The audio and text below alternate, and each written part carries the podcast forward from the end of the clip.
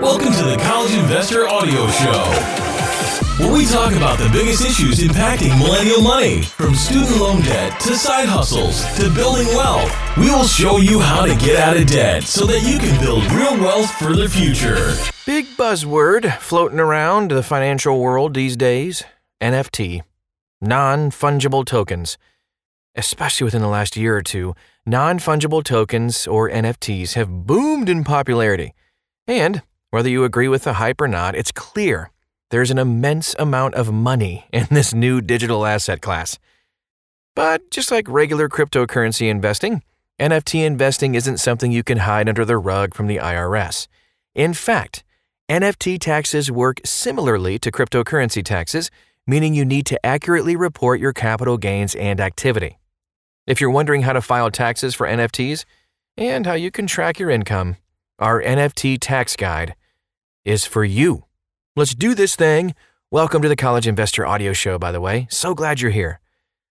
First of all, what is an NFT again? So, NFTs are unique digital assets that verify ownership of goods using blockchain technology. Usually, NFTs are created as artwork or as collectibles for sports, music, and movie fans. Metaverse games like The Sandbox even let you buy and trade NFTs of virtual real estate with other players. This variety of use cases means NFTs are a versatile technology. But in the eyes of the IRS, NFTs are still kind of a gray area.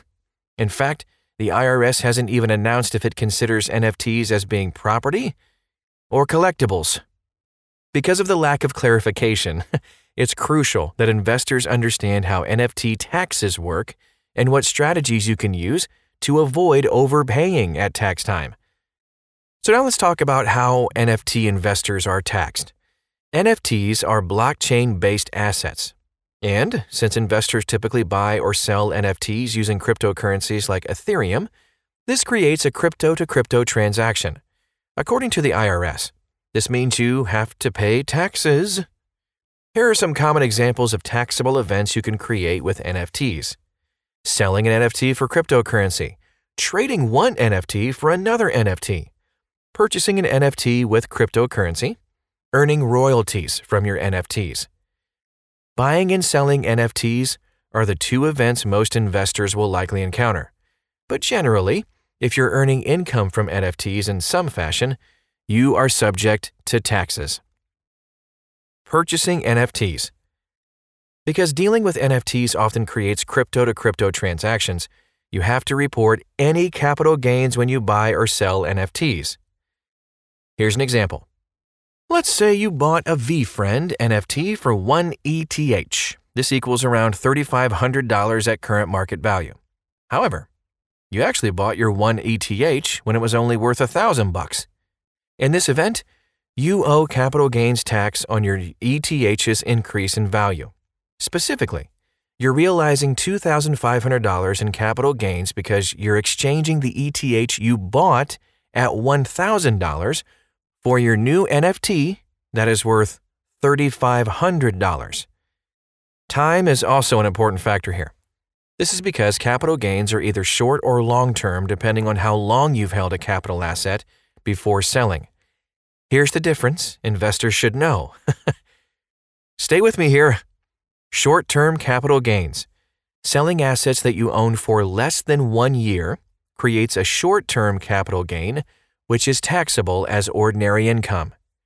Long term capital gains. Selling assets you own for over one year are taxed at either 0%, 15%, or 20%, depending on your filing status and total gains. The IRS outlines long term capital gain tax rates on its website. Just follow the link at thecollegeinvestor.com. Now let's talk about selling NFTs. The same capital gains logic applies for selling NFTs, of course, as, this, as it does with buying this digital asset. When you sell NFTs, you can create capital gains if you sell the NFT for more than you purchased it for. And congratulations, by the way, this is not all bad. so if you end up selling a bored ape NFT that you bought for 40,000 bucks worth of ETH for $45,000, that's $5,000 in capital gains. How are NFT creators taxed? If you're a digital creator who sells NFTs, it's also going to be important to consider tax implications just so you're not caught off guard when filing. Luckily, NFT creators currently have somewhat clearer rules than investors. Huh, thank you. the first thing to note is that minting an NFT isn't a taxable event. So, you can create NFTs, hold them, and not worry about having to pay any taxes. However, if you sell NFTs on marketplaces like OpenSea or through a private sale, you got to pay taxes. This is taxable as ordinary income. So, how much you pay depends on your tax rate, which ranges from 10% to 37%. Now, let's get a little trickier here. If you're selling NFTs full time as a digital creator or make some serious cash from your NFTs, according to the IRS, you have to file an income tax return if your net earnings from self employment are $400 or more.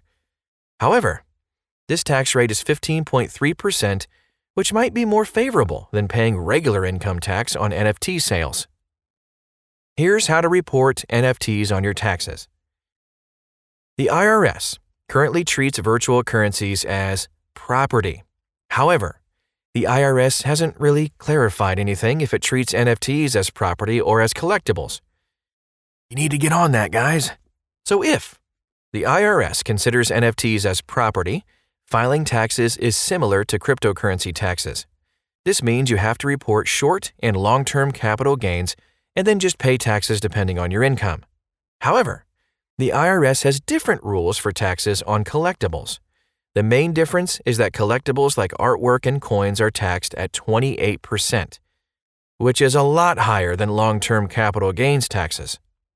We have the long term capital gains tax rates in comparison at thecollegeinvestor.com, where you can see the chart. It's laid out beautifully. You use Form 8949 to report sales and any capital gains and losses on your capital assets to the IRS. The good news is that all short term gains are taxed as ordinary income, so it doesn't matter if the IRS treats NFTs as property or collectibles under this tax scenario. But if you create a taxable event with assets you've held for 12 months or longer, the difference in classification starts to matter a bit. This frustrating lack of clarification means you have to use your judgment when filing your taxes. That's fun. However, according to the IRS, collectibles include works of art, rugs or antiques, metals or gems, stamps or coins, alcoholic beverages, think wine, any other tangible personal property that the IRS determines is a collectible under IRC Section 408M, which you can look up for yourself. NFTs can be considered art, but they certainly aren't tangible. Plus, some NFTs have additional utility like giving owners voting rights. Ultimately, these factors help assert the case for treating NFTs as property, just like cryptocurrencies, which also means avoiding the 28% collectible tax rate. However, you should still consult a tax professional for questions about filing NFT taxes, especially if you have a significant portfolio. If it's like one or two, you can probably figure it out. Now, Let's talk about how to track NFT income for a second. Bookkeeping. That's going to be the most important aspect of filing your NFT taxes. In other words, you got to track the cost basis of all your digital assets. This means knowing exactly what price you purchased any cryptocurrencies or NFTs at so you can calculate capital gains down the line. The easiest way to track these figures is to use crypto and NFT tax software. Software like ZenLedger and Token Tax automatically sync transactions from cryptocurrency exchanges to track the cost basis of your various cryptocurrencies. When you eventually buy an NFT with crypto, this lets you calculate potential capital gains. Plus, crypto tax software automatically creates downloadable tax forms like Form 8949. So helpful! You can also track ordinary income from sources like cryptocurrency mining and staking. Granted, crypto tax software is still kind of catching up on all things DeFi and NFTs. However, More DeFi and NFT tax features are, are a coming, and using tax software really saves time versus manually tracking all your transactions. This is especially true if you use several exchanges like Coinbase and Binance and want to consolidate your transaction data. Okay, hopefully this podcast created more answers than questions, but let's touch on a few FAQs real quick. How does donating NFTs impact taxes? Okay, donations. Cryptocurrency and NFT donations are becoming a lot more popular as both asset classes emerge. In fact, companies like The Giving Block are already in place to help investors donate to nonprofits and charities. But what happens from a tax perspective if you donate NFTs? According to Token Tax, donating an NFT isn't a taxable event. Furthermore, you can leverage NFT donations to offset some gross income if you held the NFT for over one year, you donate to a 501c3 organization, you donate your NFT directly to the organization. What NFT income is taxable? Minting an NFT is not a taxable event. However, trading, selling, purchasing, and earning royalties from NFTs do create taxable events. Okay, so here are some final thoughts. A few years ago, the idea of buying ownership of a digital basketball card or piece of virtual land might have been labeled as a bit crazy. But with the recent surge in cryptocurrency and NFTs, it's clear there is a lot of opportunity in this space for investors. However, just like regular stocks and ETF investing, we always have to say this you need to take bookkeeping and tax filing seriously to avoid penalties. Crypto tax software like ZenLedger and Token Tax are a great place to start to stay prepared for tax season. Between robust tax software and keeping an eye on IRS changes, you can successfully invest in digital assets just like you would in other alternative investments. And that is our show for today. I hope it was helpful. If this did create a little bit more, you know, questions and concerns for you, please head to thecollegeinvestor.com and dig a little bit deeper. Copy and paste the title of the podcast into the search bar. You'll find the article and all the links and things we talked about today.